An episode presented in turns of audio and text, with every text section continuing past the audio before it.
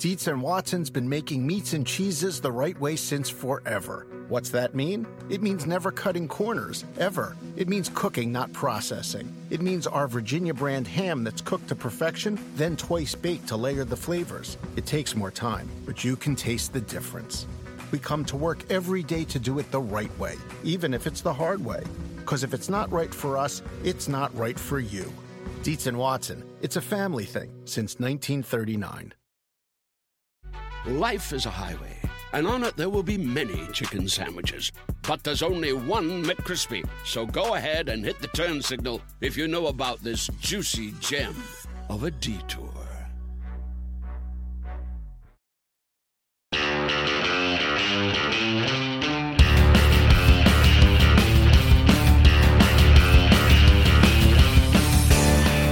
Welcome to the NASCAR NBC podcast presented by STP. I'm your host, Nate Ryan. Today we are at the Toyota Racing Development Motor Coach in the Dover International Speedway infield, where I am joined by Andy Graves, who I've been trying to have on here for quite a while. I'm glad that our schedules finally we were able to align. Thanks for being here, Andy. I know you're a busy man. Absolutely. Thanks, Nate. Your title, I'm uh, Group Vice President, uh, Technical Director, of TRD. so essentially, you are at the races most of the time, 80% of the time? I- I'd say it's probably 80% now, Nate. Um, it, it, it has been, I was going to all the races uh, for a long time. Uh, this is the 27th year that I've been in NASCAR, but my role at TRD was um, I was going to almost all of them. But with my other duties and, and having to go to California, having to uh, be responsible technically for all series that Toyota and uh, uh, Lexus are involved in in North America, I have to have to go to some other races as well. So that's sports cars and drag Yep. racing. And Uh, IMSA, NHRA, uh, off road with TORC, and, and also USAC. do you enjoy getting out to the other series, even though obviously this is where I'm sure the most of the priorities and the resources are dedicated? Sure, yeah. I mean, you know, we we always in, in every series, uh, Toyota wants to uh, have success and do good, and and um, you know be be part of the culture uh, for, for each one of the racing series. So I do like it. I like the diversity. Um, I enjoy it. You know, I I grew up uh, racing. Uh, going to Oswego Speedway in upstate New York with super modifieds, and then dirt racing in the Midwest. So you know the USAC roots are are very dear to me, and, and I always enjoy being able to go and to hang out with uh, Keith Kunz and Bob East and, and, and some of those guys. Those are some famous sprint car owners, right? Yeah, exactly. Yeah, there's and and, and they're and right now they're currently in the Toyota family as well. So um, you know it, it really works out great, and and I owe a lot to, to both of those guys amongst a handful of people. And then when you're not on the road, Andy, most of your time is spent at Toyota's facility in Salisbury. That's where you have pretty much an engineering base and some equipment. Like, do you have like a seven post or like a pull down type thing for teams to use? Yeah. We do. We have we have a technical center in, in Salisbury, uh, and, and that's where we have uh, we have an eight post, which is it's basically the same thing. Uh, it's just one extra post for aero load, but uh, we have that. We have a KNC rig, kinematics and compliance, and then you know we do have pull down rigs. We have our simulator uh, on site there, so and you know we, we have approximately 50 engineers that are based uh, in Salisbury. So we have that facility. Obviously, um, with our relationship with Joe Gibbs, I'll I spend one day a week at uh, JGR, and and then um, you know my responsibilities also include taking care of the engine build and engineering in Costa Mesa. So uh, I go out to California every other week approximately. So to check on those. It's a lot of places you got to be. yeah. I, I, think last year I flew like uh, 220,000 miles, so it was it's a little bit hectic. We'll get to the Joe Gibbs Virgil Row part of it too, but that's essentially you're there on Tuesdays when they do their debriefs with the drivers and crew chiefs. Yeah, that's correct. Yeah, when when we do our competition meeting, and then obviously I have some other uh, some meetings uh, with the technical department before the competition meeting, and, and a lot. Then we just roll into the afternoon after lunch with anything else that needs to be caught up on and, and tidied up. So that's what you're doing now, Andy. You mentioned that you grew up upstate New York. Oswego is uh, where you're from, and tell me about how you got started in racing. You, is that a dirt racing scene up there? Is it open wheel? Yeah, it's open wheel, but it's asphalt. Um, Okay, asphalt, all right. So uh, actually, uh, I grew up in Mexico, New York, which is very close to Oswego, but the track was in Oswego, New York, and, and both those towns are just north of Syracuse, um, maybe 20, 25 minutes. So, um, I, you know, my father raced. uh, supers at Oswego before I was even born. So really, the entire time that uh, you know in my childhood, I, w- I was around cars the entire time, and my dad would always he was an industrial battery salesman and then when he came home at night he him and a couple of his friends would, would work on his race cars in the garage so i'd always that's that was my time to hang out with my dad. Um, started racing quarter midgets myself when i was nine and did that for a couple years. And then by the time i was 12 uh, my father had bought a speed shop uh, in mexico. And uh, we built he built cars for people sold parts and so I, I learned how to start uh, welding and uh, machining uh, parts on the mill and lathe and bending tubing and how to sell parts and, and take care of the whole speed shop uh, from the time I was 12. So um, I think when I was a junior in high school, my, my dad decided he wanted to sell it, and I actually worked out a deal to buy it from him. So I, I own this as a shop. teenager. Yeah, yeah. Was, at, at, that point, I was basically running the speed shop for him, and um, I, I, wanted to continue it. So we worked out a payment plan, and uh, the end of my junior year, and then my my entire senior year, I owned a, the speed shop myself, and um, so we did that until uh, I graduated high school, and with our building our our family business of building cars, uh, super modifieds in the Northeast. They they mainly race at Oswego, Sandusky, Ohio, and uh, Star Speedway in New Hampshire. I got hooked up with uh, Hoosier Racing Tire, where basically whenever they wanted to do a tire test, uh, Hoosier would call me and ask me to pick one of my teams and uh, to go to, to help them do tire testing. And uh, it was 1989 and uh, it's my first year out of high school. Basically, the the USAC sprint car scene was starting to take off, and everyone was running asphalt. That's when Thursday Night Thunder started. Uh, Hoosier said, "Hey, you know, the sprint cars, uh, the All Star Series is going to run Sandusky, Ohio, for the first time ever on asphalt, and we'd like you to come be, you know, consult for us." Uh, so I agreed and drove to Sandusky. And when I got there, uh, Irish Sanders from uh, Hoosier said, "Well, I want to put you with our top driver, Jeff Gordon." So I was 19 and Jeff was 18, and and uh, we just hit it off. And that night, I, I, we set fast time and uh, lapped the field in the feature. So uh, it was from there on. It was a really neat friendship. And Jeff's uh, stepfather, John Bickford, asked me to move to Indiana and um, because the next year they were planning a full assault on the Thursday night Thunder series um, with their their family owned sprint car, and so I, I moved to Pittsboro um, at the end of 1989 um, during the winter, and then the full 1990 season. I worked for um, Jeff and John on their sprint car, and also uh, Bob East uh, needed some help, so I started working for Bob building midgets and, and sprint cars for people. Bob was taking care of Steve Lewis's midget that Stan Fox drove, so I also uh, wrenched on that too. So it was a it was a full. It's a lot year. of famous names that you came into touch with right away, Andy, when you moved to Indiana. Yeah. I mean, some of them obviously weren't famous yet in terms of Jeff Gordon, but yeah, Right. a lot of those are, are big names. I've been super fortunate that really, you know, uh, all the steps along my way from, you know, the, what my father has been able to do in the sport, and then working with, uh, working for John, and then working for Bob East, and um, and working with drivers like Jeff and, and Stan Fox has been uh, awesome. And you know, I'm just very very fortunate to always have worked with great people. that night at Sandusky, Ohio, with Jeff Gordon, who's your tire setup, you recently tweeted a photo. Was that the car that you tweeted, or no? Or, No, actually, that one wasn't that. Uh,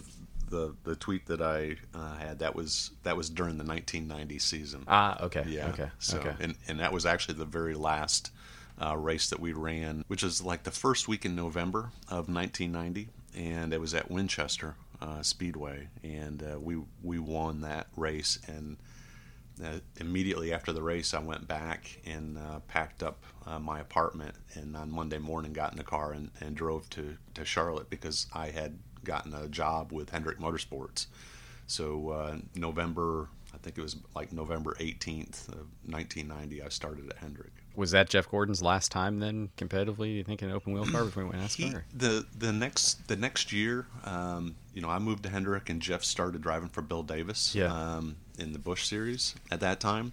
But he that next year, uh, his rookie year in Busch, he did run the Silver Crown car for uh, Fred Eade as well. So uh, he, yeah, he, he drove a, on a part time basis in open. so you guys won your last race together at, at Winchester. Though I was hoping that would be like Yeah, you took Jeff Gordon out, man. At, Well, at Winchester, by the way. Yeah, well, you know, let's let's say that I think that was his last uh, sprint car race. Okay. So could you tell Andy from that? So you didn't know anything about him. I mean, I'm sure you'd heard about him, but you didn't know him at all before you started working with him that night in, in Ohio. Could you tell immediately this this guy has world class talent? Yeah, oh yeah, he he was so smooth. I mean, Jeff, one of Jeff's, he was a very smart driver. Um, kept his momentum up really good. I mean, that was one of Jeff's keys. I felt like always. Um, so, but yeah, when when I got introduced to him that night in Sandusky, Ohio, I had known of Jeff, but it was primarily from reading Open Wheel magazine and that he was the 14, 15 year old kid from California that moved to the Midwest because they wouldn't let him race in California. And I would say Jeff Jeff had some success, but he really had not taken off until that 1989 season, and, and it was starting to build. Um, you know, he had, he had won some some really big races uh, the night before the 500 and Rollie's midget, and he had done some things that year to, to really start opening up some people's eyes. And, and that night in, in Sandusky, it was it, it was just magic. You know, we just, we clicked really well. And you didn't know when you went there that they were going to put you with him. That was a, just a decision. They you were working on tires mostly for for them. Yeah, yeah, it was uh, on my on my drive to Sandusky. It was really you know just knowing that I was there to help Hoosier Tire and um, you know just do whatever that they asked me to consult and work with the teams. And I didn't know if it was going to be one team or five teams. And when I got there, uh, Irish uh, decided he just wanted to put me with with Jeff in the McBride and Schaff car, and like I said, it was uh, it worked out perfect. Yeah. um, it was it was really good. So you went to Hendrick, Andy, but and so Jeff Gordon went there eventually as well. But you were there before him. It wasn't as if he brought you there. You had met was it Ken Howes at Hendrick? So, like I said, at the pretty early in 1990, um, when I was working for for John Bickford and, and and Jeff, Bob East needed some help, some extra help putting some cars together because he was getting so many orders. And so John agreed to loan me to Bob for two weeks, and the two weeks ended up being a full season. Bob wouldn't give me back, so and John still uh, cracks jokes about that to, today. But you know, where I would uh, during that season, I was living with Jeff and and his parents in Pittsboro, and I'd get up in the morning and I'd drive to uh, Gasoline Alley, is where Bob had his shop, and and I'd work all day there. And at five o'clock, I'd drive back to Pittsboro. We'd eat dinner, and then I'd go out in the in the shop and work on the sprint car. Uh, you know, until about ten o'clock at night, and then I'd drive back to Gasoline Alley and work for a couple hours on Stan Fox's midgets that were at Bob's place. So it was they were full days, and Bob East uh, shop on Gasoline Alley was right next to Rick Hendrick's uh, Corvette shop, and Ken Howes was um, running the team. They weren't racing in 1990. They were basically putting all the cars back together uh, for museums and, and for Chevrolet. And so I got to know Ken, and, and Ken was like, one day he, he would come talk to me every now and again, and, and one day he said, you know, we're we want to start a chassis building shop um, at Hendrick, and I'm getting ready to move back there. And he goes, I see you work. He goes, you, work like 20 hours a day. He goes, we need people like you. And so he set up an interview for me with Gary Dehart. So in the fall of 1990, I, I drove to Charlotte. Uh, that's the week that Jeff did his Buck Baker driving school, and Jeff and I drove there. He did that, and I had my interview with Hendrick, and I got the job right on the spot. So that was October, and I told him, I said, I have like three more races that I'm committed to, and I'd like to do that before coming here, and, and, and they agreed. So November of 1990, I drove and started at Hendrick, um, and was primarily uh, to start the chassis building facility with Gary Dehart. And then uh, Jeff ended up moving. I think it, I got an apartment, and Jeff moved there in our apartment in uh, like February when he started the season with Bill Davis. Right. So, and then we lived together for 1991, and then Jeff and I and another friend of mine, Bob Lutz, um, the the three of us bought a house together. So it was probably between Indiana and our apartment and our house. I, Jeff and I lived together for probably uh, six or seven years. One of the reasons I had to do this podcast, Andy, was your relationship with Jeff Gordon because you have this great story, which I'm hoping you will tell and share with everybody about Jeff Gordon finding out that you were on Twitter. yeah. This is one of my favorite stories of all time. So hope I'm not putting too much pressure on you to tell this. But as you said, you guys know each other really well and you live together for a while, but you don't see each other as much after you leave Hendrick and then go to other teams and you're working at Toyota. And it was the Bristol Motor Speedway infield, the pedestrian tunnel. It was going through the tunnel. So this would have been eight or nine years ago or something like that. Yeah, I, I can't remember how long, but um, it was kind of the the the big boom of Twitter, right? Right. And and and there's so many professional athletes don't weren't actually running their Twitter accounts, but I don't. I'm not sure anyone really understood the dynamic right. yet. And so, and I had started, and I had one of our old photos together. I had posted it and tagged Jeff in it, not Yep. knowing if that if he really even saw that. He responded to it. We end up uh, crossing in the tunnel at Bristol like two weeks later. Jeff was walking with John um, Edwards, and I was coming from the other direction. And he goes, "Hey, Drew," which you know Jeff always he's probably one of the only people that calls me Drew instead of Andrew uh, or Andy. He's, "How you doing?" I said, "Good." And he was on a mission going somewhere, and I was on a mission, and we and we pass. And I get about 20 feet, and I hear this, "Hey!" And I turn around, and he's still walking, but he's turned, and I'm I'm turning. He goes, "Is that really you on Twitter, or is that someone else?" I go, "No, it's me." He goes, "That was awesome. That was cool." So uh, it was just kind of funny, you know. As like I said, the at that stage, no one really knew Right. who was running Twitter accounts. This was like before blue check marks and everything, like Yeah, right at the right. outset Being around verified. 2010, 2011, probably. And Yeah. yeah, just that, like, is that really you on Twitter? I love that story. Yeah. Okay, let's pause the podcast here to tell you about a product from our presenting sponsor, STP, and that is the Ultra 5 in 1 Plus Fuel System Cleaner and Fuel Stabilizer. For more than 60 years, STP has been on the cutting edge developing products such as this to help engines perform at their best. And this newest product, the STP Ultra 5 in 1 Plus Fuel System Cleaner and Fuel Stabilizer, delivers three times the amount of cleaning agents versus premium gasoline. That helps keep fuel fresh during storage, especially in engines that are stored over an extended period of time. I have used products such as these for years in my personal cars. They're very easy to use. You just put the contents in the gas tank, and they improve fuel efficiency and also keep your engines running smoothly.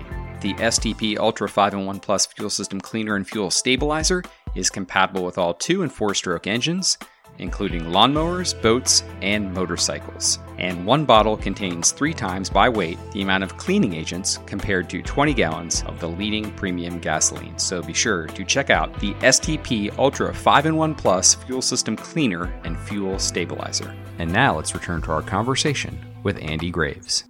So, Andy, you were talking about you raced a little bit quarter midgets and then full bore into owning that shop. Was there ever any thought that you might want to be racing instead of working on the side? Or it, seems like you were always sort of destined to be working with the cars as opposed to driving. Yeah, so I, I think you know, Nate, I started when I started working in the shop full time when I was twelve. I still didn't really know if I wanted to do that full time or not, or uh, what I wanted to really do when I grew up. But uh, when I was fourteen, Jeff Swindell uh, actually contracted us to build uh, some wings because at that time with super modifieds we were building these big wings on air cylinders that would fall down on the straightaway for drag and in the corner they would pop back up which was was kind of cutting edge at that point in time Yeah. so he asked us to do some wings for his world of outlaw sprint car and I was 14 years old. And when I saw that 53 foot Chaparral trailer show up with a, a spare chassis on the roof and tires strapped down, and realized that these guys just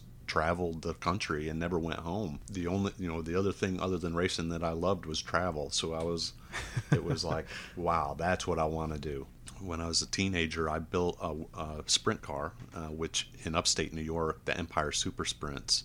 ESS was uh, the series, local series. Myself and a local uh, super modified driver, Oswego, Joe Gosek. Uh, myself and Joe owned the car together. He owned the engine, and I owned the, the car. and I drove a little bit, and Joe drove a little bit, and it was just for fun. But I quickly realized I enjoyed driving, but I quickly realized I was way better at working on the cars um, than driving, and I have got a pretty competitive spirit, so I couldn't take running mid pack driving. I'd rather work on cars going for the victory. So I kind of, by the time I was a teenager, I kind of assigned, you know, resigned myself to the fact that I was going to drive and really don't miss it at all. It's just, um, I love competing and, and working with the great drivers um, gives sure. me as much satisfaction as driving did. And it seems like you were more inclined for this side anyway. And I mean, given that you were doing this from the time you were a teenager, you're like selling parts, you're running a small company, but management and that, that organization. And, you know, as you mentioned, when you went to Hendrick, you were there to pretty much start their fabrication shop at the, what, the tender age of 21 or 22. You're yeah, being was, given a management job. Oh, yeah. 20. Okay. Wow. From there to become, I think, tire specialist and then chassis specialist on the number 24, and then crew chief by the time you're 26. Yes, yeah, correct. That's a yeah. pretty quick rise. yeah, it was. It was a great time at Hendrick. Uh, I, I, had a had a blast, learned a lot of things, and and I did. I you know that first year in '91, uh, running the chassis shop at the same time, Chevrolet hired uh, or worked out a program with with Mr. Hendrick to capture myself, Gary Dehart, and um, like two other guys to be the the R and D program for for Chevrolet. So we we would build cars, we'd work on projects that they want us to do. So we were starting our chassis shop and doing the R and D projects for Chevrolet all at the same time. Gary got moved to crew chief um, Ricky Rudd in the five in in '92 uh, and took me with him, and so I was tire specialist. And then during the 92 season is when Jeff really started taking off and running really well with Bill Davis's cars. And one day uh, they were having a meeting up front, and it was after the Atlanta race in the spring. And Mr. Hendrick said, "Man, I would do anything to hire uh, that right. Jeff Gordon kid." He had just seen him race that day, and was just like, "This right. guy's unbelievable." Yeah, yep, yeah. I know this is a pretty famous story, but the original Jimmy Johnson, right? The, the, the Jimmy with a Y that was our general manager at the time and had worked for Rick for a long time. He said, "Well, you know that Andy Graves is roommates with Jeff." He goes, "No," he goes, "I had no idea." And so so Jimmy came to the five shop and grabbed me and and took me up front and we sat down and they asked me they said well how long is jeff's contract and i said he doesn't have a contract uh, basically rick asked he said, "Please bring him in in two days. Please bring him down to my office. I want to see him." And, and sure enough, I went home that night and uh, talked to Jeff. And Jeff thought I was just pulling his leg. He, he Jeff just thought I was pranking him, and um, and I, it took me about two hours to convince him. And I, I actually had to get on the phone with with Bickford to tell him what was going on to get Bickford to convince Jeff that I wasn't just pulling a prank on him. So, but uh, you know, a couple days later, Jeff and I went down there, and of course had to get through the paperwork and everything, but but had a handshake deal on the spot uh, to start a brand new team for Jeff. One of the things that Jeff had asked for, he goes, "Well, I'd, I'd love for Drew to be on my team." So at that stage, Rick agreed, and at the at the end of that season, um, they had hired Ray Abraham, and so Ray and myself were the first two guys to to start working on the 2014. The original Rainbow Warriors, yeah. you, were, you were one of them. So you went from there to becoming a crew chief. 102 races, Andy as a crew chief. First with Ricky Craven, then Terry Labonte. You won two races, yeah. but many would say it should have been three. yeah, Bristol. Talking about the August 1999 race at Bristol, where Earnhardt won by knocking Terry Labonte out of the way after, or what he would call rattling his cage. And immediately, like you're one of the first images after that moment, they show you radioing in. What do you remember about that night? I knew, I knew when they went into turn one. I knew it wasn't going to be too pretty. so I, I, knew. I, I, think I had kind of uh, come to the conclusion that that we were going to get turned around as as he was going past me on the front stretch. So it wasn't too much of a surprise. But you know, when, when you get that close to victory, it, they all sting. So no, we had we had some good battles. I mean, there there was we we were on the losing end of that one. But in uh, 1996, we were on the winning side of a battle with Dale. So I started being a crew chief in 97, but in 94, I actually doesn't exist. The title doesn't exist today, and it didn't exist until I got it. But I was actually, I left the 24 and went back to the 5 with Gary Dehart and became the assistant crew chief.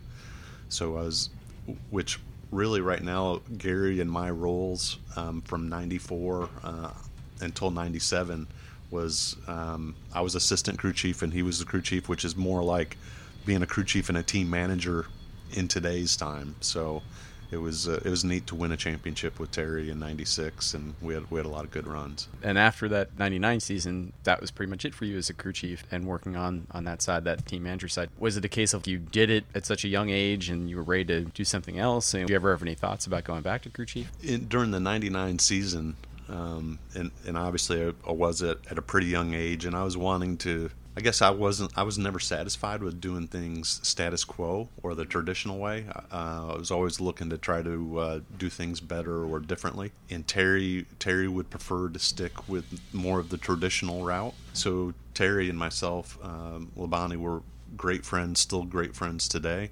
But it was we, we could tell we were starting to grow apart. Two thirds of the way through 1999, I got a phone call from Jeff Swindell, um, old friend that uh, you know I, I, would travel with on the World of Outlaw tour from time to time. And Jeff said, "Hey, I've got an IndyCar owner that is dying to meet you, and because I want to bring him by uh, next week if you're around." And I knew that uh, Jeff was good friends with AJ Foyt, and I said, "Jeff, I'm honored, but I really have no, I don't have no desire to go to work for AJ Foyt. and he, he laughed. He goes, no, it's not AJ. He goes, I'm, I can't tell you who it is, but it's not AJ. And uh, I said, okay. I said, well, yeah. If I said, if you want to fly into Charlotte, and I said, that's fine. You know, I'll, I'll spend an afternoon and we can have dinner and, and as friends and nothing more because I really have no desire to leave Hendrick. And uh, the next day when he, when he showed up at, in my driveway, uh, Chip Ganassi got out of the car and he came in the house and we had a we had a good afternoon chatting about things and I think he was very surprised that when he came into my house the Formula 1 magazines and the all the open wheel magazines cuz really I'm I'm an open wheel guy at heart and so I think he was surprised by that and he just said hey I I'm looking into buying a NASCAR team and just wanted to meet you and I've heard a lot about you. And so after that every couple weeks uh, I'd get a phone call from Chip, and we'd just catch up and just as friends. And and then by the end of that year, uh, by November, Terry and I had agreed that you know that he needed to get a different crew chief, and Mr. Hendrick asked me to to run the R and D department. At the same time, Chip said, "Hey, I've got a I've got a plan. I'd like to go to the Indy 500 in 2000." and I want I don't want it to be a distraction for our CART team. So I'd like to hire you to run that for me to have an opportunity to go to Indy with uh, Juan Montoya and Jimmy Vasser and a four-time uh, CART championship organization, it was pretty much a no-brainer for me. So uh, the timing was really good, and uh, talked to Mister uh, Mister H, and, and he agreed to let me on my contract, and and uh, went and did that in 2000, and super fortunate to to to win the Indy 500 in 2000 with Juan Pablo. That was certainly a magical experience, I'm sure, Andy. I mean, not just Juan Pablo Montoya going to Indy for the first time and winning the race in dominating fashion, which obviously you had a lot to do with with that car, but it was also Ganassi's return. I mean, that was essentially like the first of what was then the open wheel split, the IndyCar split, the first CART team to go to Indy. Yes. And and of course in this case kick everybody's butt. Yeah. what was that month like? Were you guys welcomed? Was there any extra pressure? Because i know how much obviously indy means to chip. It definitely uh, going into it nate well you know when i moved to indy at the beginning of that beginning of 2000 to start putting that team together it was it was pretty neat and everyone was was excited and and very quickly you felt like it was uh, a no-win situation Really? um, in that everyone expected us to win. Uh, sanctioning body, you know, the IRL was very welcoming.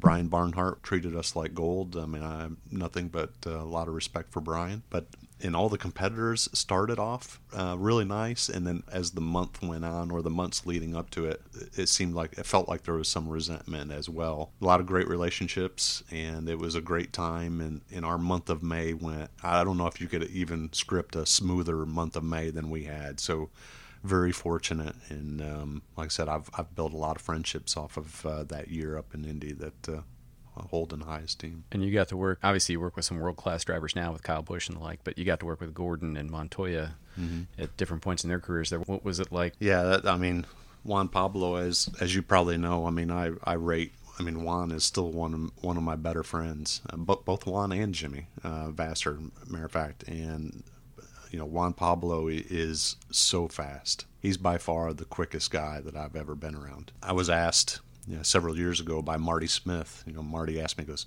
"Who is the greatest driver you ever worked with?" And I said, "Each one has their strengths, yeah, right?" It's like being asked to pick your favorite child, right? it, it yeah. is. Yeah. You know, I mean, uh, someone like someone like uh, Jeff, uh, he is so smooth and keep, he's so good at keeping his momentum up, and he's so smart um, on the racetrack and making good decisions. And then someone like like Juan has just got the breathtaking speed, and you know, um, yeah, he makes some he can make some mistakes on the track, but you're you're you're not going to be able to, to run a faster lap than Juan can. And, right. and Kyle's Kyle's very similar to, to Juan Pablo in my personal opinion. He's super quick. Just the, those guys are fast. I mean, it's it's hard. You're just not going to go out there and outballs those two guys. You win Indy with Chip, and then you do five or six years there on the Cup side with Chip Andy as they bring Dodge in, uh, part of that program, and then fall of 2006 you come to Toyota Racing Development, and it's before Toyotas actually make a lap on track in Cup. When you arrived here, did you understand or did you sense that things would eventually get to where they are today? Because first year was was really difficult, and there were a lot of questions about how Toyota would do in NASCAR's Premier Series. Yeah, I, I think I had, um, you know, in 2006 when worked out the, the, the, deal to, to come here to TRD with Lee White and, and, and David Wilson. I knew it was going to be tough going for a little while. Yeah. But I, I definitely had not been prepared for what we had to endure. really? that, that first year of 2007. It was, it was pretty ugly. But I think it, going into you know with the mindset that you'll be able to come in with a new manufacturer um, uh, like Toyota and, and the, the, great reputation that they always had. To me, it was exciting to build something new, um, and I, I, think that that was you know to put in the time and and I, I was hoping that we were going to have the the learning curve to about two or three years, but it, it was a little bit longer than that, but. It, it makes it all worthwhile today, you know, and, and um, so it was it was a challenge for sure. Not not only the teams that we had at that time, trying to help them get going and get started, because there were, you know, we had Bill Davis's outfit and then Red Bull and Michael Waltrip's, where it was total brand new organizations, and on top of that, having the old car and the the car of tomorrow and go bouncing back and forth. It was it was really tough. 2008 though the game changed a little bit when you guys added Joe Gibbs Racing and and things from there have been I would say vastly different for the yeah. most part, right? The, yeah. the, the, game definitely changed when we got when we got JGR. Yeah, it's it's been great. When you hear complaining this season about the advantages that Toyota has, Andy, uh, can you even compare it to the manufacturer wars in NASCAR when you came in 25 years ago? I mean, people want to say that there's manufacturer perceived advantages or disadvantages but to me it's just it's not the same as it was at all just based on the cars and the teams and the structure and everything right? Yeah i don't you know i i guess i struggle a little bit with that one nate. Um, you know I, I don't know if it's just that the, the world has changed a bunch now and with social media everything is in your face all the time uh, constantly. And and so you know you, you keep hearing the messages quite often I think if you carve some of that out, it it's it's probably it's similar. It's you know I mean we're we're all out here competing and trying to do the best job we can, and and when someone or a group puts um, the, the the magic all together and and has captured it in the bottle, um, you know it, it's you you have to you have to deal with that for a little bit and and try to enjoy that while you have it because it's not going to last forever. Jimmie Johnson and Chad Knaus had that for a long time in, in Chevrolet, and they, you know, those guys did it um, really good. So we're pretty fortunate the last three years. You know, we've we've had re- three really good seasons, and very very fortunate to be with all the people at uh, Toyota, TRD, Joe Gibbs Racing, and Furniture Row Racing. Do you feel, Andy, that you've had the crew chief relationships, especially with Furniture Row? And Cole Pearn and, and what that Joe Gibbs Racing nucleus the last couple of years. I know you've been involved in that as well. You're on the text messaging chains, they share information. Is it just about your impact on that? Is it just about like Toyota getting everybody just to kind of work on the same page? Is it just that simple? It's just, you know, the human capital that we hear like guys like Roger Penske talk about. Uh, it is that simple. It's just not that simple to put together, right? Um, that that the script is that simple. In order to do that and to get everyone working together is is extremely difficult. It's fortunate for all of us. You know, we've had we we have so many great people at TRD on the vehicle side. We have so many great people at TRD on the engine side, and the teams have great people. But to get them all to click together and everything today, Nate, is a compromise you know, in, in 1991, 1992, you could find a new part and bolt it on the car, and it was worth two tenths of a second, and it never hurt any other area of the car. Today, every decision you make is a gain in one area, and it'll hurt two or three other areas. And so, every decision is what is the best compromise right. at this point. So, I think the relationships that TRD has and, and with the teams and our involvement and total integration is we're making decisions together. And it's okay if if a decision ends up being we're going to put this part on the car and it's going to hurt power but it's going to help mechanical grip. Okay if it's faster on the stopwatch let's do it and we'll yeah. take it on the chin that you know those are those are very unique situations and and those don't happen very often and, and to be very honest with you I, I think that that's that's the biggest key that we have is we've got a lot of contributors in the core that just want to win races and and are willing to sacrifice individual goals for the best for the team. Getting six teams on the same page every Tuesday or whenever, every day, really, that must be, like you said, they all want to win, but they probably all have their own approach and their ideas. There's probably a lot of instances where you've got to get buy-in from somebody who might say, "Well, I'm not sure if I think this is right, but if the other three or four or five guys and Andy is saying it and Dave Wilson's saying it, then let's do it." Right? Yeah, absolutely, it is, and, and you know, as you would expect, we don't always agree. Right. Right. But also. Um, just for instance, I, I, th- I think all the drivers and all the crew chiefs and the technical people they know when I'm when I speak up and I'm passionate about something, that when I usually get that passionate, I'm not wrong wrong very often. so so they they you choose they, your battles. Yeah, they, they learn spots. how to yeah, yeah, they they learn how to uh, how to read that body language and and and we all give each other that respect. Um, so that that's it's been very special you were heavily involved when NASCAR went to Gen 6. You were involved in that process and, and figuring out how to optimize uh, some parts of that car from the, the vehicle dynamics and chassis side. NASCAR is starting to talk now about two to four years down the road. It sounds like Gen 7 is coming. Uh, I know they're also talking like engine things. I'm sure you've been involved in some of that. Where do you think NASCAR needs to go, or where would you like to see them go? Uh, that that's a that's a tough question, Nate, and and one I, I really don't know the answer either. You yeah. know, it, it's I think it's important the the complex um, issue that we have now is to keep the manufacturers interested and involved in the sport. You you have to allow them to have some IP, right? Mm-hmm. Um, you have to allow them to have some skin in the game uh, not only with the body surface, but some of the DNA that, that we all want underneath the hood and and being able to showcase the strengths of that manufacturer from an engineering point of view.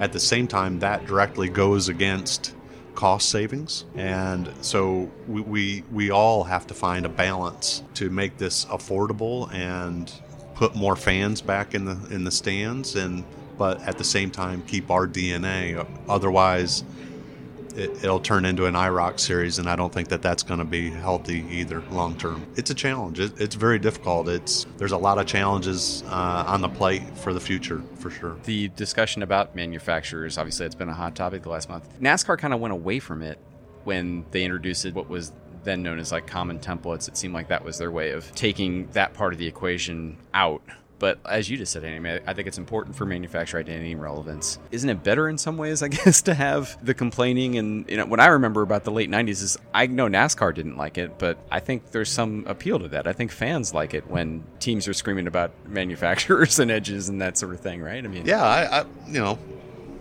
those rivalries are are healthy and good, and I, I do too. But you know, sometimes I wonder, uh, you know, at the at the end of the, end of the day, you know, putting putting fans in the stands and and getting fans to pay attention to our sport is is number one, right? And I'm my my job is to make cars go faster.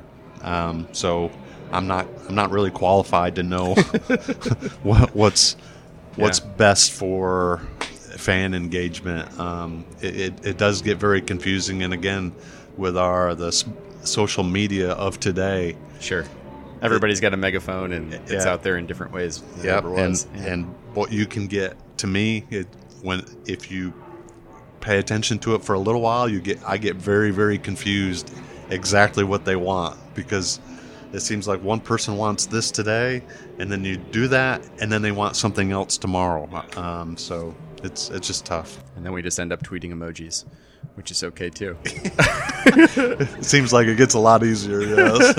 All right. Well, as you said, your job, of course, is making cars go fast, and there are cars on the track now at Dover. So I'll let you get back to it. Thanks so much for doing this. I really appreciate it. I did learn a lot about the Andy Graves story, which I was hoping to do. So thanks for sharing the stories. Thanks, Nate. Appreciate it.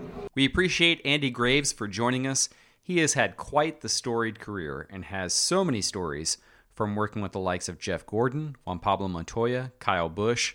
It was great to hear Andy's story and also his insight into what has made the Toyota teams such a powerful combination through cooperation. Really good look into why it's so hard to get rival crew chiefs on the same page in modern day NASCAR. And apologies on the background noise for the last third of that conversation.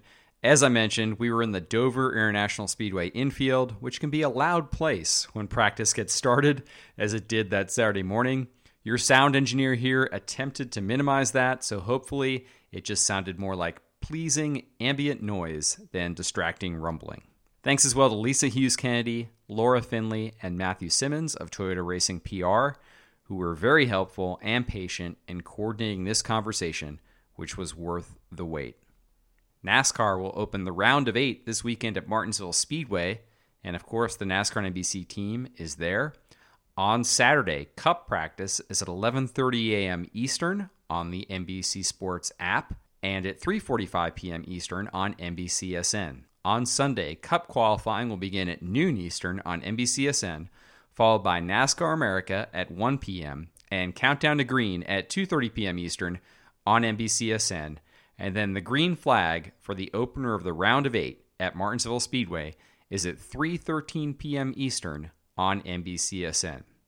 If you enjoy what you're hearing on the NASCAR NBC podcast, please leave us a rating or review on Apple Podcasts or wherever you get your podcasts. We're available on Stitcher, Spotify, Google Play, pretty much anywhere you can find a podcast, you can find this one. Thanks again for listening to the NASCAR NBC podcast presented by STP.